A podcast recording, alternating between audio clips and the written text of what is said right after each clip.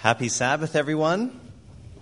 I am so excited to be here, and I just want to give some greetings to someone. Uh, praise the Lord for Facebook. Um, I had a lot of people wish me very well uh, for today, and someone wanted me to pass some greetings to David Sulami. David Sulami? Yes. Uh, uh, um, John and uh, Tanta May, Leon, want to say hello to you all the way from Australia. So it's amazing to me that the family of God is so close. No matter what country I've been to, I always have a place to stay.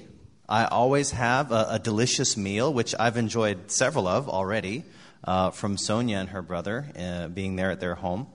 But it just touches my heart that no matter where I go, I have family. I have a place to stay. I have a warm smile and um, lots of support wherever I go. Sabbath school, the time is dedicated for God's Word.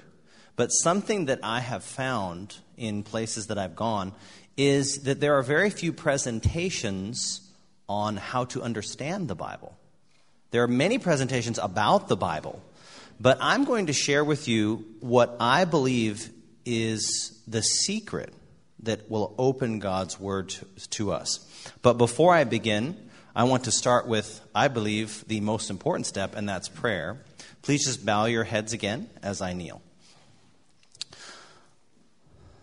Loving Father in heaven, what a joy it is to open your word.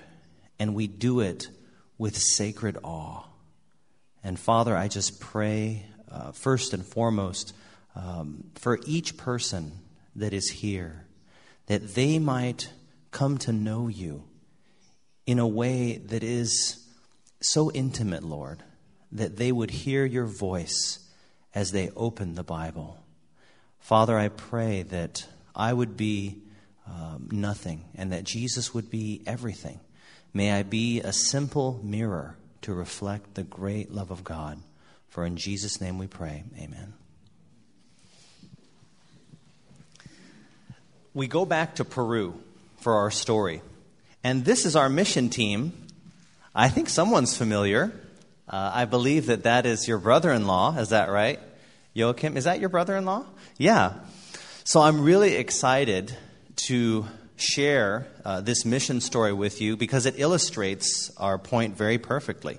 We came from lots of different backgrounds, different cultures, uh, different uh, specialties, and we did ministry together, not just medical work, not just dental work, but we went door to door. We went on the streets sharing God's word with people. Uh, we enjoyed meals with them, uh, we traveled with them, and most of all, we went two and two to different churches.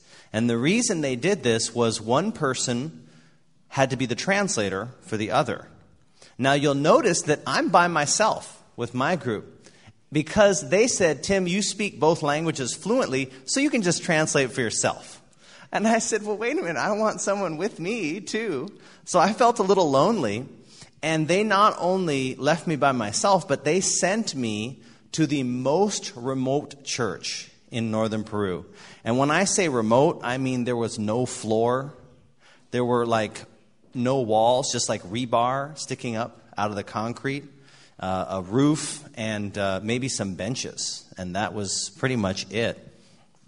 And as most of you know, when you go to a third world country and you come for the first time and you're the visitor, who gives the sermon? You, right? And the Sabbath school, and the children's story, and the special music, and whatever else you can do, and how many ever times you can do it Vespers, AY, youth meetings, whatever they can possibly get you to do. And so I was able to share, and it was really a blessing to me. I think that I received a greater blessing than they did because when I came to church, I was expecting some sort of preliminaries. But in this particular church, they didn't even make the announcements on Sabbath. It was amazing. They actually went through Sabbath school, church, then everybody had lunch. Then they had Adventist youth volunteers. Then they had Vespers. And after the sun went down, the elder got up and gave the announcements. And you're thinking, wow, how do the announcements ever reach anybody? Because, you know, people generally come for church, right? Let me tell you, people come for every meeting. People are there at 6 a.m. And it goes all day long. And the only time they take a break is to have a meal and to do outreach. And the same number of people are there for that evening meeting as at church. And I'm like, wow, this is commitment. So the elder got up and made an announcement of what they would study for prayer meeting on Wednesdays. Because church is not just on Sabbath, it's on Wednesday night, Friday night, and maybe Bible studies throughout the week, as well as Sabbath. And he held up a book, and it was the Great Controversy. And this is what we're going to be studying for prayer meeting. And as he did that, there were two church members sitting next to me. And I remember them starting to say things. And one of them, whose name was Heidi, said, Oh, I wish I could have that book. And I listened to another church member whose name was Corey. And Corey said, I would give anything to have that book.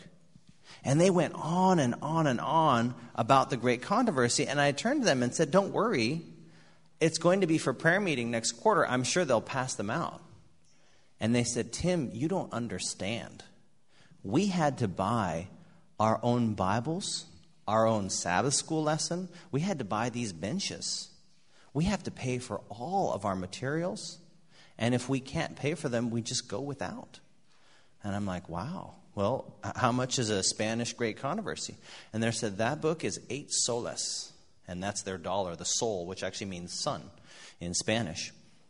And I said, wow, well, you know, maybe you could work a little extra and they said we could work full time from now until next quarter, and we still would not have enough money for this book. And I said, Well, what would you do if somebody gave you the book? And they said, Oh, that would be the best present we've ever gotten. If we could have that, we would give up all our birthday and Christmas and every other present for the whole year. And I'm like, wow. Well, I would read it every day and I would share it with my whole family. And then Corey said, I would take the book and I would share it with all of my neighbors down my street. I would come to prayer meeting having read the chapter, prepared for the discussion. I'm like, wow, they're serious about the great controversy. So I went back to the hotel and I asked our literature uh, guy, I said, Do you have a couple extra Spanish Great Controversy? He's like, Sure. Here you go. What are you going to do with them? I said, I'm going to give them to a couple of the church members uh, who really want a copy. I said, I'm going to bring it to them as soon as possible. So I gave it to their pastor, and he said, Oh, thank you. What is this for? I said, Can you give one to Corey and give another copy to Heidi? And he's like, Well, how much? I said, Free. Give them the book. He's like, wow, thank you. I'll give it to them right away.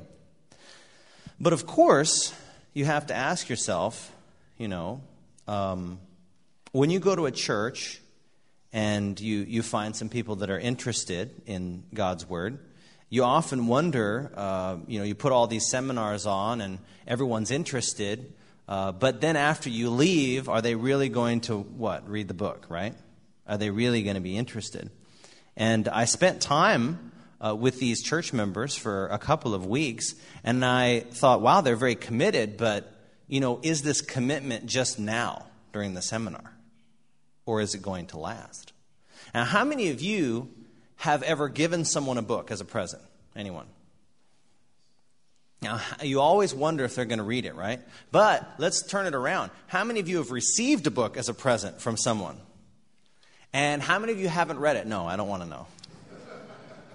So you always wonder that, right? And I will confess that when I've gotten a book, I will actually open the book right away and like read like the last few pages just because when they ask me, I can say, well, I haven't finished the whole thing, but what I've read is a blessing. so I'm guilty myself. But I wonder are these church members serious? Or is it just being nice to me as the guest? Amazingly, I had an opportunity to see them again three days later. And I'm thinking to myself, three days later, have they really read the book in three days? We had a uh, outreach for the community, a health day, and it took in 14 churches in northern Peru.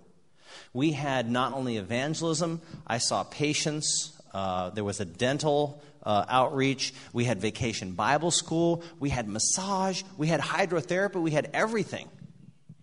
And I remember that I had a short break between patients. And I went over to the hydrotherapy station and I heard two familiar voices. One was Heidi and one was Corey. And I came in and said, Hey, did you get the book that I sent you? They said, Yes, thank you so much. It's the best present anyone has ever given us. And then I couldn't resist, so I said, Well, have you read it? And they said, We read it the moment that we got it. We started reading it. We've already finished the chapter for the first prayer meeting. Heidi said that she had shared it with everyone in her family. Corey said, I've already shared the book with every neighbor on my street. How many of us even know our neighbors on our street? I mean, really.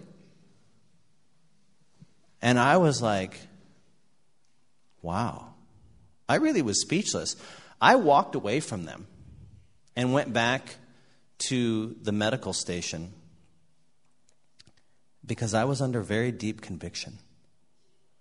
And it wasn't so much that they wanted the book. You know, I've known other people who want books or ask for Spirit of Prophecy or other uh, biblical literature. And it wasn't so much that they read it right away. Uh, it wasn't even so much that they shared it with their family and everybody on their street. What brought me to conviction was that they had a deep love for the Word of God and that they were five and nine. Heidi was five years old and read the book with her mom to help with the big words.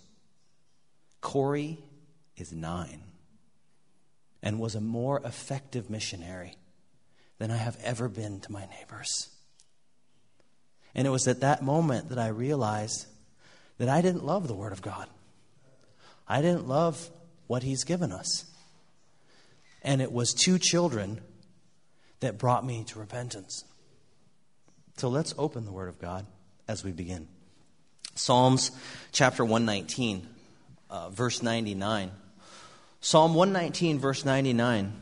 And you will find in the experience of Heidi and Corey the secret that unlocks the Bible, that unlocks the Word of God. Psalm 119, verse 99, illustrates the first step.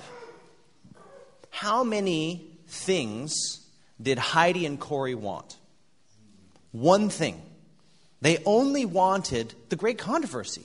They didn't want a um, doll or an iPhone or Xbox 360 or whatever, right? They wanted the great controversy. And they were focused completely on wanting that gift. I have more understanding than all my teachers, for thy testimonies are my meditation. Now, think about that for a moment you could be smarter than all your teachers. Now, I would never say that. Right? I would never make that kind of. Can you imagine talking to your attendings and saying, you know what? I'm smarter than all of you put together. I mean, you'd never say that, right? But this is the Word of God, is it not? This is the testimony of the living God. He says you can be wiser and smarter. But how do you do that? You make His testimonies your meditation. But what does it mean to meditate on something? What does that mean? Give me some definitions. To think about, sure, but not just think about. How many other things are you thinking about at the same time? Like nothing else, right? In fact, let's use an example of the wrong type of meditation. Have you ever heard of transcendental meditation? It's like the classic person who's sitting with their legs crossed and their hands are like this, and they're saying what? Om, right? Om. Now, what's the word om? What is that called? Does anyone know? It's a mantra. That's correct. And so a mantra is something that people repeat, right? They focus on that one thing, that one phrase, and they're trying to empty their mind of everything else. Now, godly meditation is the opposite of that. Does that make sense? We're still focusing on one thing, that's God's word, but it's in an effort to fill our mind. God doesn't want us to empty our mind, He wants us to fill ourselves with His word. So, when you look at things that are the wrong type of meditation, you can do the opposite of that with godly meditation. Now, I want you to know that transcendental meditation is in another form. I don't know if you've heard of centering prayer or something like that. Don't do that, by the way. Those things are all Eastern techniques. We want to use biblical techniques. And so Heidi and Corey had one desire, they had one focus, and that was the Word of God. They thought about it, they talked about it, they shared it, they lived it. This is from Desire of Ages 363. When every other voice is hushed, and in quietness we wait before him, the silence of the soul makes more distinct the voice of God. He bids us be still and know that I am God. Psalm 46:10. You know, when I was in medical school, amazingly enough, it was very hard to find a quiet place. You know, you'd think you would go to the library and find a quiet place, but it wasn't that quiet. By the way, hi, Agnes. I didn't even see you there. Praise the Lord. Sis, uh, she was actually at my house several years ago, right? From uh, Fountain View. I think you were headed home to Iceland or something like that. Praise God. It's great to see familiar faces. Um, and I think I've seen some of you at camp meeting in, in Sweden. But I can tell you that it was hard to find a place um, without distraction. And as you can tell, I have ADD and stuff like that, so I get easily distracted by things.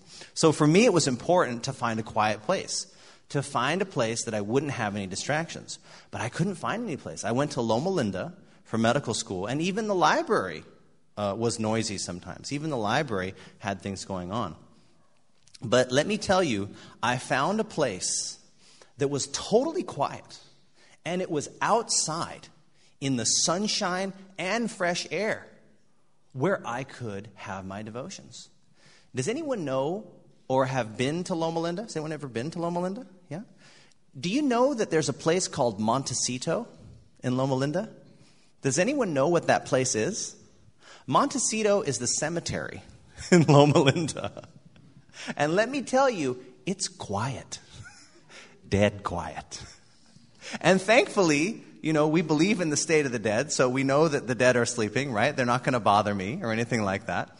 And the funny thing is, is that when I was sitting and reading the Bible and having devotions, the only person that would ever show up is like the gardener. They would come around, you know, and they would see me, and as soon as they'd see me, they'd, they would just go somewhere else and do the watering and their um, caretaking somewhere else because they thought I was, I don't know, mourning for somebody, I suppose. But it was a very good place to be alone and to have quiet. And I would encourage each one of you to find a place where you can be quiet, where you will never be distracted, where your pager won't go off, your cell phone won't go off, no one's going to come looking for you. Obviously, they, they, the last place they'd look is the cemetery, I'm sure, to find me. And no one ever bothered me, I promise you. And uh, when you have that place, that moment alone with God may actually be a time of day. Like if you think about Jesus, he was able to be alone only during times when he knew other people weren't going to be up. Does that make sense? Like he would be out early in the morning. Uh, and we're told that after the entire city was hushed in slumber, he would go out and have his devotions, his time with God. The pastor that baptized me taught me a very important lesson. It wasn't just about the Bible, but it was about people. When he talked to you, he would not grab his iPhone. He would not answer his pager. He would not look over at someone and say, Oh, wait, I need to talk to you next. He would never do that. When he was sitting and talking to you, he would focus on you. And that was it. Once he was done, then he would go talk to someone else. But he had the ability to focus on one thing at a time. And let me tell you, I needed that lesson because I'm an ER doc and I'm constantly focusing on like 18 things at once. I certainly don't have just one patient at a time, I have many, many patients at a time. And so for me, it is easy to be distracted, it is easy to split my focus on many things. But he had the ability to center his attention on you, at least during the time that you were together. But how many times do we do the opposite to God? Right? Think about us getting up in the morning, right? We're getting ready for work. We're eating our breakfast maybe in the car, our muesli or whatever you enjoy. And maybe, you know, we're driving and we've got the stick shift and we're putting on makeup or whatever. And we're like, oh, let me listen to the Bible while I'm doing that. How much do you think that person's going to get out of the Bible? Very little, right? Because their attention is divided. They don't have one desire, they don't have one focus. All of their energies are not bent toward one purpose. And I can tell you that we're not the first persons to have that challenge. Luke chapter 10, verse 42, as the scene opens, we find Jesus has come to someone's home. Whose home was it? Mary and Martha, Lazarus, that's correct.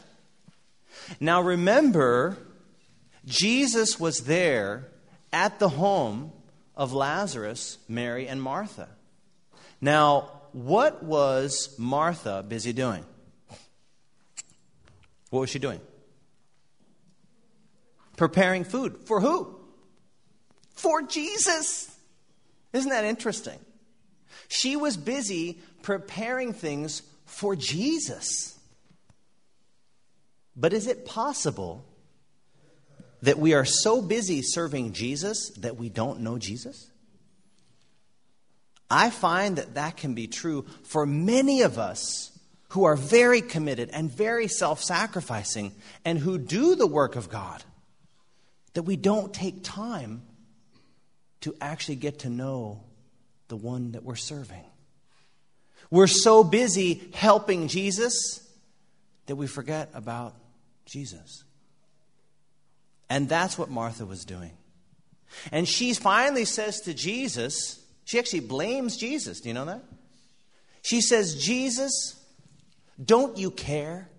You remember that? He, she says, Don't you care that my sister has left me to serve alone? Therefore, tell her to help me. Isn't that interesting? She's serving Jesus, but rebukes Jesus. Doesn't make sense, does it?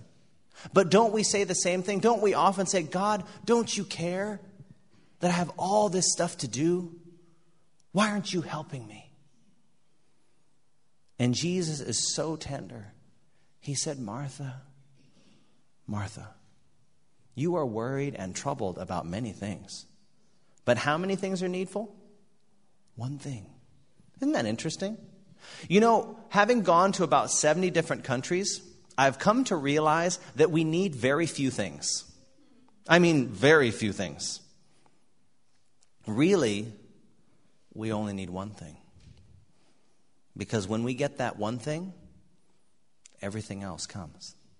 Seek ye first the kingdom of God and his righteousness.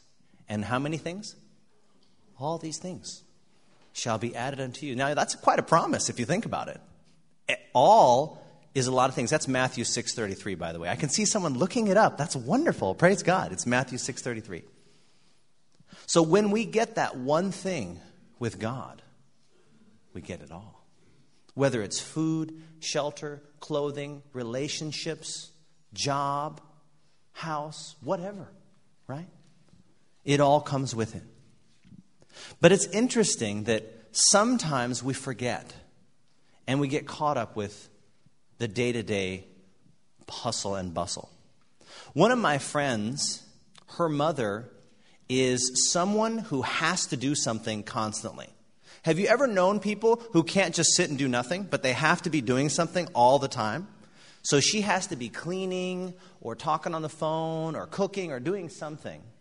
And I remember one day my friend wanted to talk to her mom about something very serious. There was a guy who liked her, and she was going to ask her about relationships.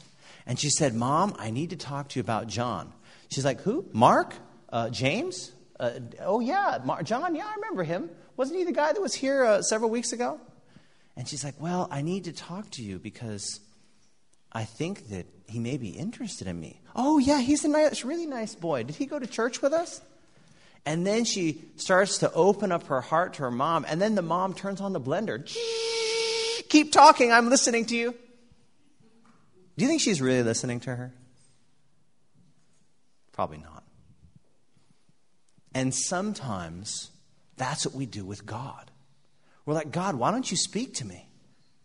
You know, He actually is speaking to us all the time. The question is, are we listening? Have we turned off all of the other distractions so that we can hear the voice of God? Or are we distracted with too many other voices? Great Controversy, page 599. Understanding of Bible truth depends not so much on the power of intellect brought to the search as on the what? Singleness of purpose, the earnest longing after righteousness. How many purposes did Heidi and Corey have? Just one. They wanted the great controversy, nothing else, period. End of story. And it doesn't matter that they were five and nine, it doesn't matter their power of intellect. They had the secret that opened the Bible. You know, medical school is a very serious uh, undertaking. And I, I feel not only sympathy for you guys, but I feel empathy. To give you an idea, a full load in college is 12 to 16 units a quarter. Medical school is 36 units a quarter. And let me tell you, summer vacation, forget it. I didn't get that. I think I got a summer that was like two weeks after my first year, and then that was it. As far as break, forget that too. In fact, when I was on some of my rotations, I had one day off a month. Unbelievable. And so you tell me when there's time for devotions when you're in med school. Or worse, internship, right? I worked 135 hours one week during internship. And what was the rotation? Trauma. I think I was traumatized during the rotation. I think I calculated my salary and I made a dollar seventy-two an hour during that month because we were on salary, not hourly. But how did I have time to spend with God? I will tell you the challenge that I had. I read this passage from Eight Testimonies when I started medical school, and it brought me to my knees. It says, Treasure every ray of light, cherish every desire of the soul after God. And so I took that as a challenge. I said, God, every time I receive a ray of light, I'm going to treasure it. Every time I feel a longing for you and your word, I'm going to cherish that desire. What does it mean to cherish something? Keep it, right? Protect it. What does it mean? Like, think about your wedding vows. You promise to love and cherish what? Your wife. That means you protect her, right? That means you uh, section off your time for her. That means that it's a guarded space. Does that make sense? And if you have something that's a treasure, it is protected as well. It is valued. It has emphasis. It has meaning in your life. Think about things that are your greatest treasures, right? You lock them up. You put passwords to protect them, right? You do things so that you won't lose it. But what about God's Word? What about that? Let me tell you, I hardly had time to go to the bathroom sometimes or eat during medical school and residency. And so, what I did is I carried a little pocket Bible with me in one pocket, and I carried several steps to Christ in the other pocket because then I could share them, right? And whenever I would feel, Tim, you need to talk to me, you need to be with me, I would go, no lie, to the bathroom.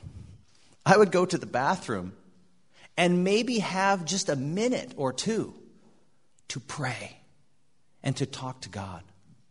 Maybe as we were walking between patients in rounds, I could pull out the Bible and read a verse or two and keep my mind stayed on His Word. If you tell me you're too busy for devotions, let me tell you, you've never been busier than someone who's a medical student or an intern. I know you haven't. It was crazy. But let me tell you, God is with you. God is present. He wants to speak to you even at the busiest times. And maybe you can't sit down and be alone and open up the Bible formally.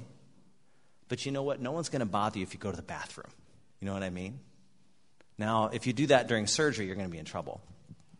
But you better have a few verses memorized. There was a guy one time that was in the operating room, and he was so exhausted that he was starting to fall into the sterile field. And that's what happens to us sometimes. Is that we're so exhausted we can't choose between food or sleep or devotions. And sometimes even standing up you're too tired. What they ended up doing to him is they took him and they taped him to the wall and he fell asleep. It was terrible. He woke up and he was totally humiliated. I was holding the retractors and he was over on the wall, so I was I continued to help with the surgery. But I'm thankful that God doesn't do that to us. He's gracious. He's merciful. Even though our time is divided, he seeks to talk to us. And I challenge you, whether you're in medical school or whether you're done, I challenge you to take this passage very seriously in your life. The second thing that Heidi and Corey did is found in Psalms chapter 119, verse 100. It's the next verse from the first one. I understand more than the ancients. Why? Because I keep thy precepts. My father had a very wise saying. He said, Tim, to know and not to do is not really yet to know. I'll say that again. To know and not to do is not really yet to know. Is there a correlation between our understanding and our actions? Absolutely. And if we don't act on what we learn, we soon forget the lesson entirely. This is Steps to Christ. In order to arrive at truth, we must have what? A sincere desire. That's the first step, right? To know the truth, but that's not enough. We have to also have a willingness of heart to what? Obey it.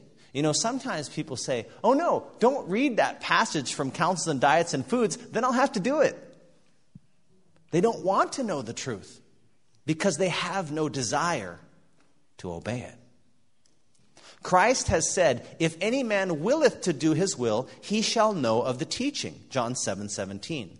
Instead of questioning and caviling, what does it mean to cavil? Cavil.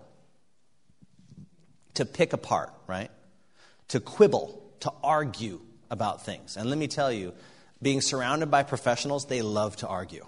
They love to argue about the medical literature, about a procedure, about a diagnosis, or what. They argue all the time. But the key to understanding the Bible is instead of questioning and caviling concerning that which you do not understand, give heed to the light that already shines upon you, and then what will happen? You will receive greater light. Now, let me ask this question How many people here understand everything in the Bible? Okay, nobody. But how many people here understand at least one thing in the Bible? Okay, every hand just went up. The key to understanding more of the Bible is to do what you know. That's not rocket science, right? I mean, think of Matthew 7:12. Does anyone know what that says? Matthew 7:12, another word for Matthew 7:12 is the golden rule. It says, "Therefore, whatsoever you would that men should do to you, do ye even so to them." Right? That's the golden rule. I mean, that can be understood by a child, right? Hey, don't treat them that way. You wouldn't like that, would you? Right? Even kids understand that. And as you execute what you know, God will teach you what you don't know. By the grace of Christ, perform how many duties? Every duty that has been made plain to your understanding. And you will be enabled to understand and what? Perform those of which you are now in doubt. You know, we were talking with a friend of mine, and they were saying, Tim, you know, I've been really convicted about certain areas in the Bible and process. They were talking specifically about dress reform, but it's a big struggle. But the answer to understanding that topic is to do what you know. God will make it plain to you. I promise you, He will. As you perform everything that's clear in your mind, the things that are unclear will unravel, and God will make it plain. You know, whenever I give health seminars, I enjoy uh, presenting to Adventist churches, but I also enjoy presenting to non Adventists. But it's funny, I always get interesting questions from the Adventists. Whenever I do a health seminar in an Adventist church, somebody inevitably raises their hand and they said, Dr. Riesenberger, can you tell us about mushrooms? And I'm like, really? Because the funny thing is, is that the person who always asks about mushrooms is the same person who, number one, doesn't exercise at all. Number two is like eating meat and all these animal products, who deep fries everything and eats like at midnight every day. And I'm just like, really? Mushrooms? And, and they're very sincere. I obviously don't call them on the other stuff, but they say, yes, mushrooms, I need to know, because uh, they're not a fruit, they're not a vegetable, they're not grain or bean or nut. So, um, are mushrooms healthy? Should we eat mushrooms? And you know, I never answer the question. I say, you know what? There's so many other things that we can work on. Don't worry about the mushrooms. And it's like the same thing happens in other areas of life. We're so busy focusing on these details, right, that we ignore the huge things in our lives. Like I had a guy one time, real case, trauma. He was on a motorcycle and he went to pass somebody in a 40 mile an hour zone. And so he sped up to 60 miles an hour to pass this car, but there was another oncoming car. He hit that car, flew off the motorcycle about 40 yards, and had just horrible injuries. When he came in, he was hardly breathing. His blood pressure was 60 over 40. He was like basically fractured everywhere. His femur was open, sticking out. And basically, his face, it had like several Le Fort fractures, but essentially his face was Swiss cheese. Like his face could come off. And I was trying to get the endotracheal tube past the fractures and the bleeding so I could intubate him and secure his airway. And right when I was going to place the tube, a nurse came in front of me and talked to the guy and said, Sir, sir, when was your last tetanus shot? This is totally true. This actually happened. And I'm thinking to myself, really? I don't think we need to worry about tetanus right now. Now, is it true that when you cut yourself that you need to check your tetanus status? Well, yes, it's true. But not now. Not now, right? I mean, the guy's blood pressure was in the toilet, right? He's hardly breathing, and you know, he's got this bone sticking out in the air. And I said, We'll worry about that later. I'm going to intubate the patient, put another 14 gauge in his right AC, right antecubital, so he can get some fluids and some medicine, right? Blood. Actually, he got some blood later. So many times, we may be focused on something that is true, right? But not the main thing. And I think many times we get distracted, right? The Pharisees still exist today. They would take a little mint plant, right? I love your little garden, by the way. And they would say, eight, nine, right? And they would tithe that little mint leaf, anise, cumin, right? Is tithing wrong? No. Is tithing good? Amen, right? Well, let me tell you, our church is so preoccupied with tithe, and it's crazy.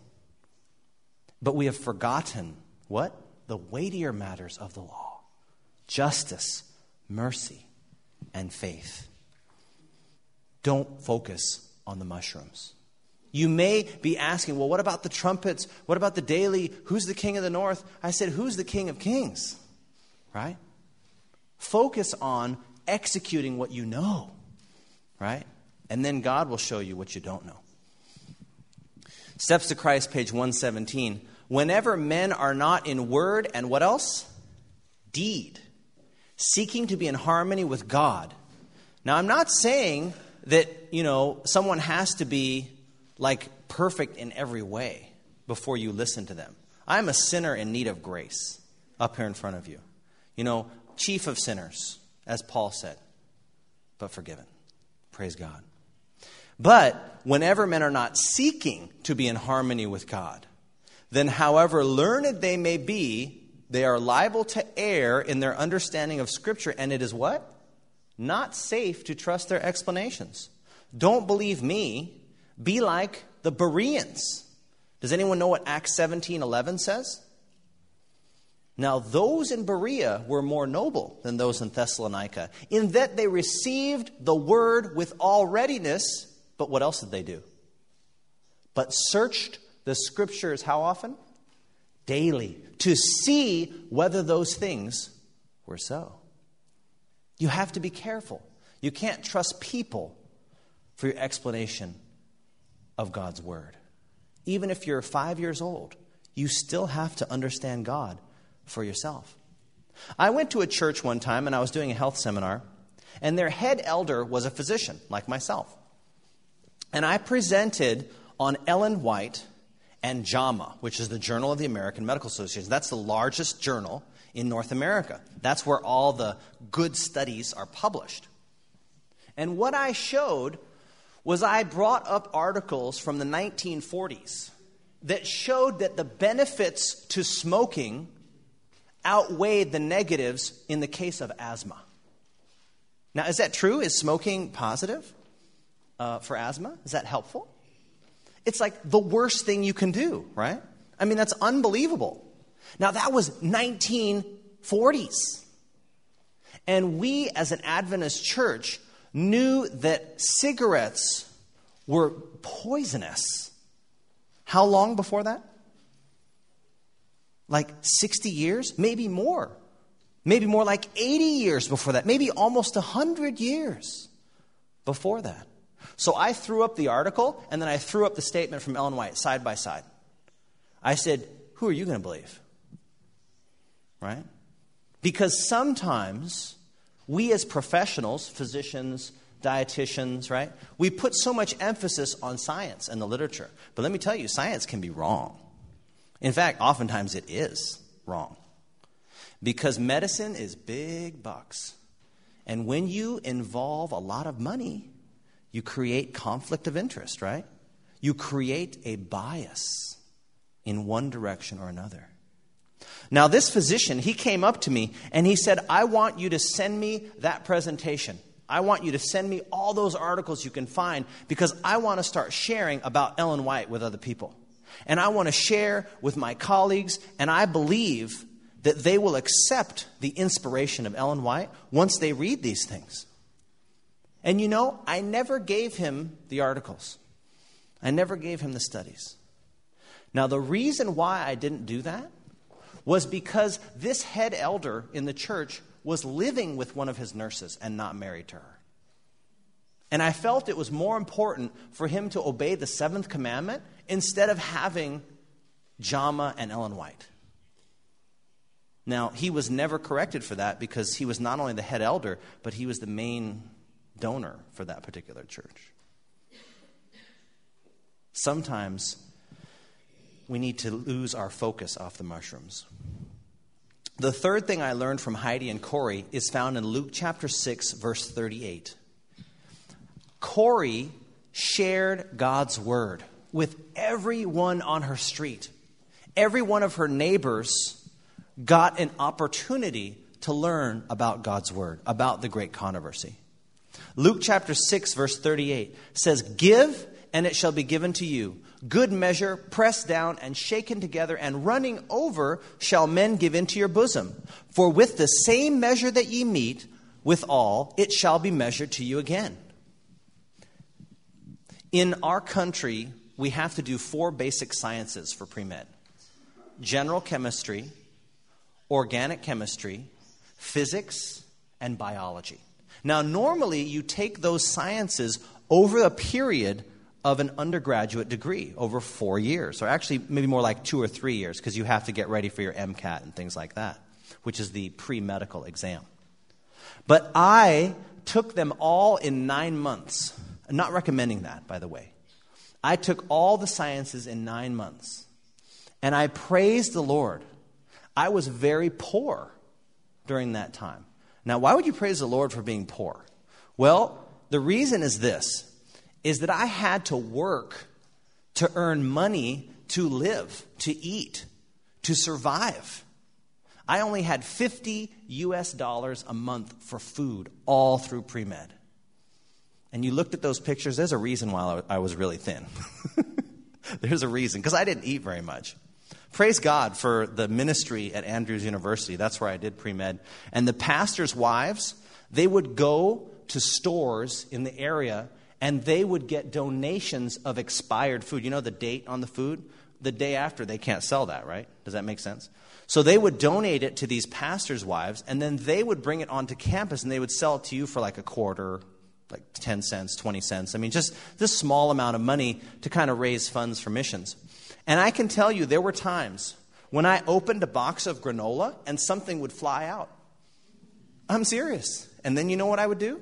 I would look in there, clear out the moth's nest, and I would eat the granola. No lie. I know that's gross, Agnes. I'm sorry, but I would. Or a loaf of bread, there'd be a spot of mold on one end. And you know how it works, right? When you see mold, you know where that mold is? It's through the whole thing. You know that? I would break off that piece of mold and I would start to toast the other end.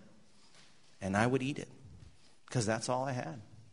But you know, I praise God because it kept me dependent on Him, it kept me working. And when I went to go get a job, I worked as a tutor. And I was teaching people, I was helping them with their classes. And guess which four classes I was a tutor for? General chemistry, biology, organic chemistry, and physics. So I was a tutor for all of the classes that I was currently in. And did you know I got a 4.0 in all of those classes? And I was at the top of every class. Praise God. It wasn't because I was anything special, but because I was following a law of the universe. When you give, who actually receives? It's you. During a sermon, who gains the greatest blessing? Bless you. It's me.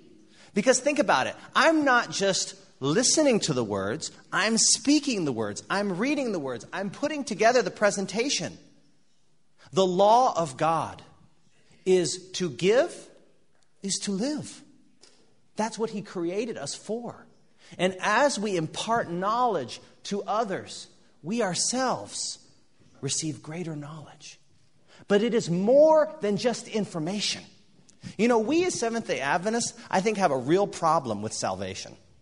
We do. We are not allowed to say that we're saved, right? You've seen that quote, haven't you? And people wonder, they take that quote to mean that they have no security in God. They wonder, well, am, am I saved? Am I not saved? Like so panicked. I think sometimes we focus on ourselves too much. In fact, that's popular psychology, right? They say to deal with your problems, you got to go into your childhood and you got to take care of number one, right? You got to have me time. Have you heard all that? I mean, that's all false. Let me just tell you that. That's totally false right now. Happiness is never achieved by seeking it. Happiness is achieved by bringing it to others. This is a powerful quote. Steps to Christ, page 80. Those who thus devote themselves to unselfish effort for the good of who? Others. Are most surely working out whose salvation? Their own salvation. The best way to be saved is to save others. Because it's as we reach out our hand to lift up a fallen soul that we ourselves are lifted up. Summarize.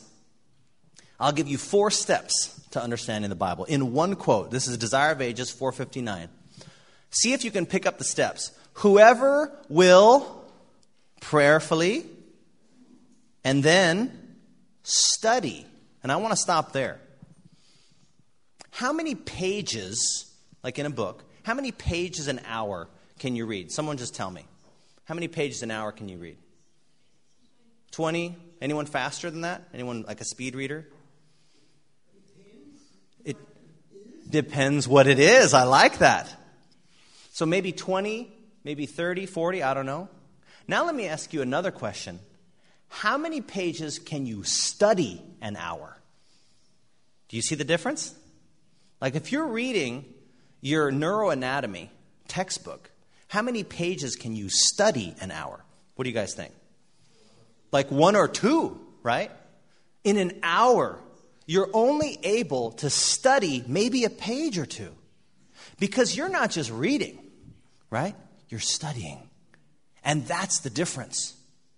When you study, you are reading for comprehension, for synthesis, because you need to reproduce that information for the exam right? for patient care, for diagnosing, for treating a condition.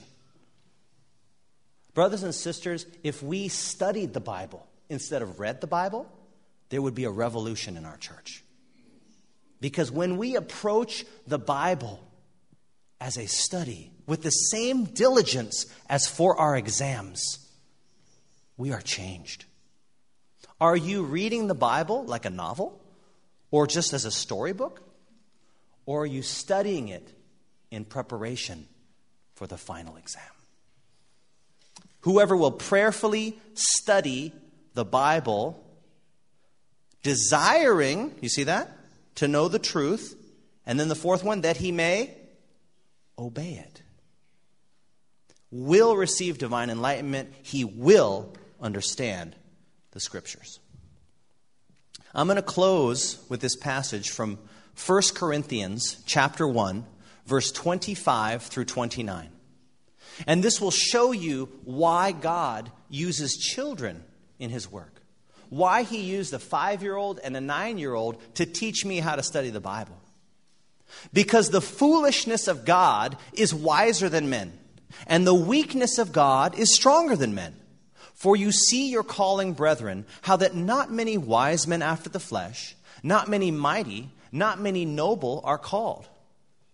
Have you ever noticed that the countries that are the poorest are the most committed to God? And have you noticed that the countries that are the wealthiest are the least committed to God? Have you ever noticed that people with the most education often have the least time for God? The people who are the wealthiest have the least dependence on the King of Kings. Now, thankfully, this quote says not many, not not any, right? Because I'm highly educated. I have two graduate degrees. But those degrees don't mean anything in making me someone smart or capable. I am just as dependent on God. In fact, I should be more dependent on God than the person who's less educated. But oftentimes, with more education comes more dependence on self. With more money comes less need to trust in God to supply your needs. With more power, there becomes less tendency to lean on the all powerful arm. But God has chosen the foolish things of the world to confound the wise. And God has chosen the weak things of the world to confound the things which are mighty. And the base things of the world and things which are despised hath God chosen, yea, and things which are not, to bring to nothing the things that are. And here's the reason why that no flesh may glory in his presence. Now, is that because God's just trying to cut everyone down to size? No, he's not. He doesn't enjoy humbling us in the dust, but he will do that because he loves us. He did that to me to show me that I did not value his word like I should. I, the way I can explain it best is if you took the earth and you shrunk it down to four inches in diameter, it would fit comfortably in the palm of your hand. And if you would take the other hand and rub it across the highest point on earth, which is what? Mount Everest, and you would compare that point to the lowest point on earth, which is Death Valley, or you could say the Mariana Trench, but that's technically not on the earth, that's under the earth. But if you would compare those two points on a earth that was sized four inches diameter, do you know what you would feel? Absolutely nothing. It would feel smoother than a pool ball to you. And the reason for that is, is when you are with God's perspective and you look at things as they really are, you realize that the difference between the mightiest angel and the weakest sinner is insignificant when it comes to dependence on God. Both of them and both of us are created beings. We're creations. We're children of the heavenly King. We are dependent on God every second. Did you know that? God just doesn't make your heart beat and then just kind of let you go. He is the one supplying the energy moment by moment. Every breath that you take, or whether the seraphim takes a breath, I don't know if they have lungs or not, but whatever they do, I promise you they are dependent on God every moment. And let me tell you, they are so much smarter than us, it's unbelievable.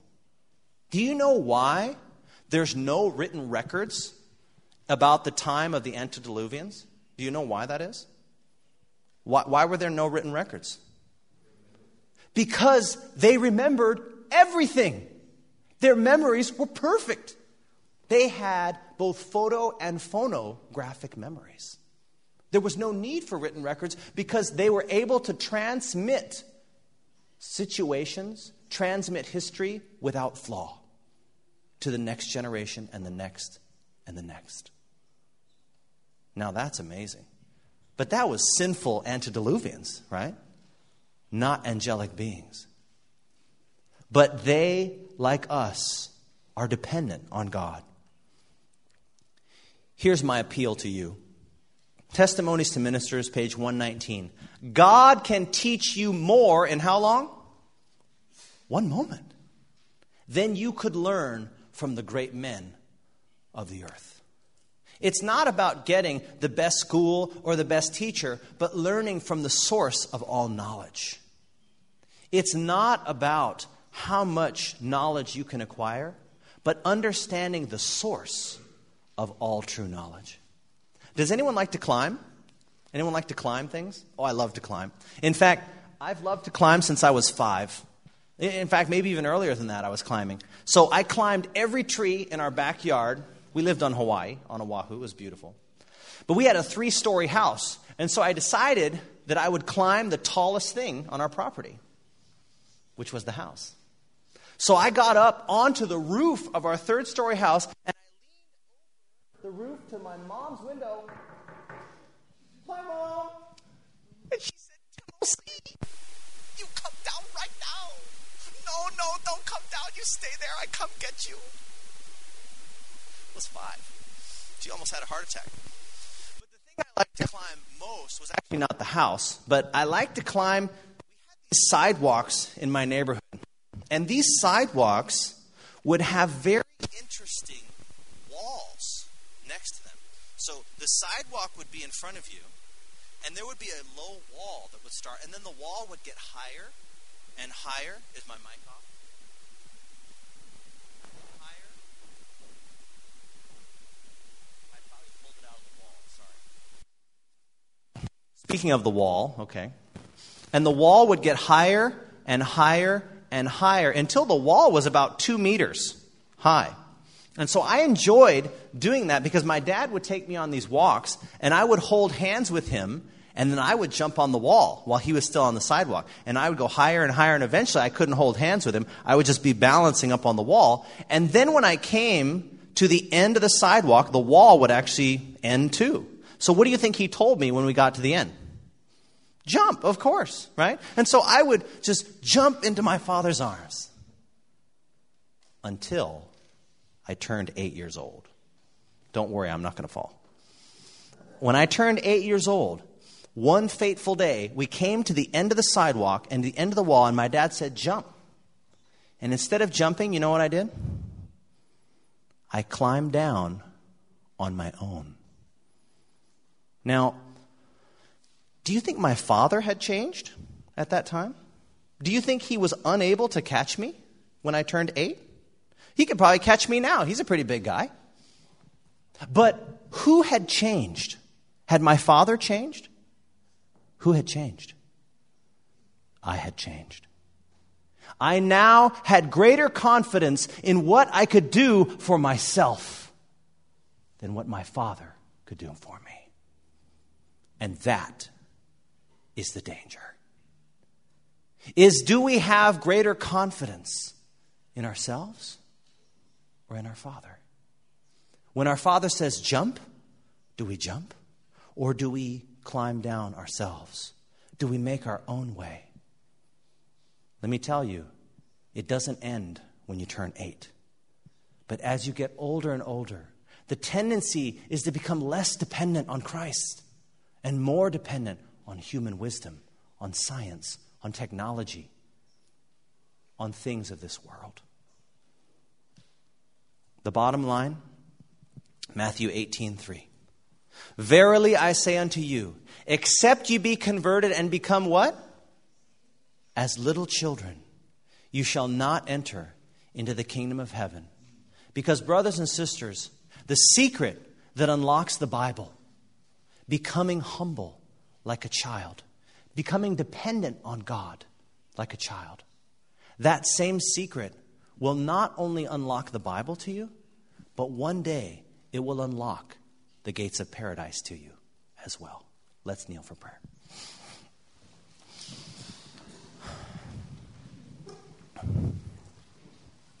Loving Father in heaven, thank you so much for Heidi and Corey and the lesson they taught me that fateful day.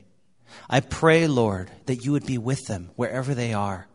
Keep that fire burning in their hearts, that desire to only have your word and nothing else. Not only a desire to have it, Lord, but a willingness to obey it, to act on your word. And not just for themselves, Lord, but to share it with all those around them. Help us to learn from their legacy. May it live on in our hearts, and not only in ours, but in the hearts of everyone we meet. We pray in Jesus' name. Amen.